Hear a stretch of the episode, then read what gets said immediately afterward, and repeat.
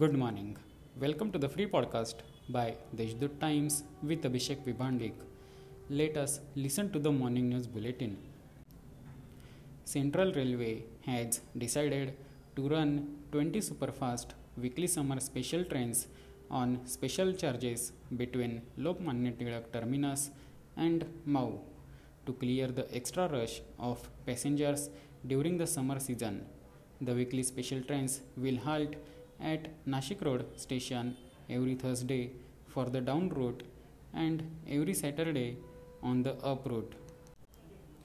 The Municipal Transport Corporation will start bus service on three more routes from Nashik Road station through CityLink, Nashik Road railway station to Chunchali village, Nashik Road railway station to Yashwantrao Chauhan Maharashtra Open University and Gangavare come on three such routes.